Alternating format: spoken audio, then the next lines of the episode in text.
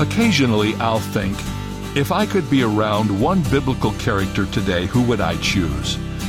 More often than not, Barnabas is my answer.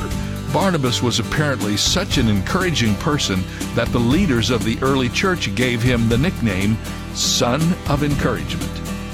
Encouragement is the art of providing a fresh dose of courage in a life where it is missing. The famous Army General George S. Patton said, Courage is fear holding on a minute longer. You may meet someone today who's ready to give in to fear, so see if you can help them hold on with a fresh dose of courage. This is David Jeremiah, encouraging you to get on the road to new life. Discover God's encouragement on Route 66. Route 66, driving the word home.